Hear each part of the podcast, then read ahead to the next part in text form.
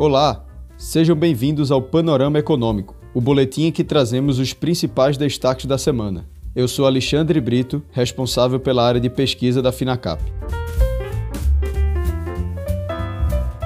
A Bolsa Brasileira superou a marca dos 110 mil pontos e caminha para a quinta semana consecutiva de alta. A título de comparação, a média de volume negociado por dia no mês de outubro foi de 19 bilhões de reais. Já em novembro, o mês marcado pela entrada recorde de capital estrangeiro, esse volume saltou para uma média de 26 bilhões de reais. Como pano de fundo, podemos observar a forte performance das commodities, que tem seu movimento correlacionado ao ciclo dos países emergentes. Com o minério de ferro atingindo a maior cotação desde 2014 durante a semana, o petróleo voltando aos patamares de março e a celulose começando a recuperação do ciclo de baixa, as bolsas emergentes seguem em trajetória para encerrar o ano de 2020 em território positivo.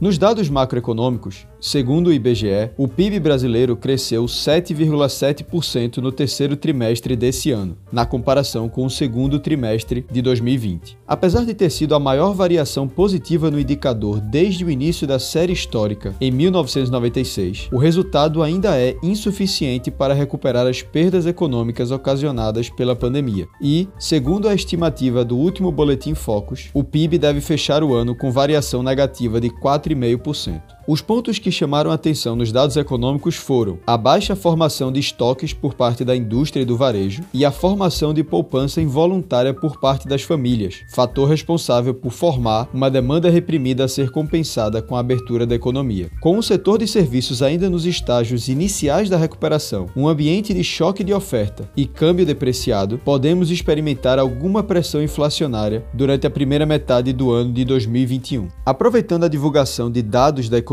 brasileira na semana, trouxemos um estudo sobre o nível e perfil da dívida global, que contou com uma aceleração inesperada em 2020 como contra-ataque dos bancos centrais em relação à pandemia. Empresas e governos chegaram a emitir no ano um recorde de 9,7 trilhões de dólares na forma de títulos e dívida. Com isso, a dívida global chegou à marca de 272 trilhões de dólares e deve fechar o ano em 277 trilhões trilhões, um valor que representa cerca de 365% de todo o PIB global. O aumento expressivo no valor reflete a política de queda drástica nos juros e dos amplos programas de compra de títulos por parte dos bancos centrais. O fato é que temos um ambiente de alta liquidez e baixos juros no mundo afora. Com a volta gradual do apetite por risco dos investidores, podemos experimentar uma forte inflação de ativos reais nos próximos anos, sendo a estratégia de ações a principal a se beneficiar nesse cenário. A grande questão é como acontecerá a redução desse alto nível de endividamento global de forma a não prejudicar as economias. Especialistas entendem que o desempenho das companhias pós-pandemia será fundamental para determinar o comportamento da alavancagem.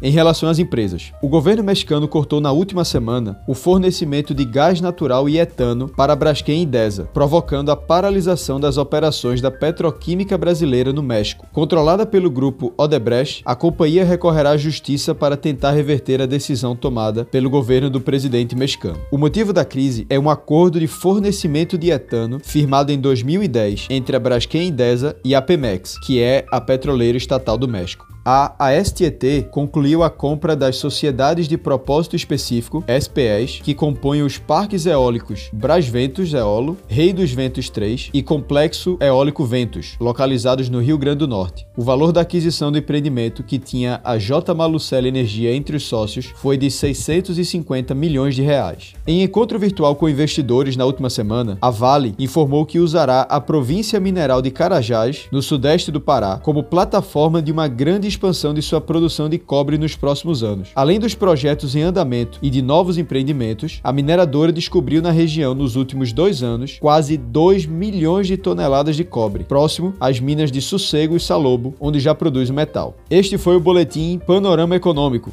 Até a próxima semana.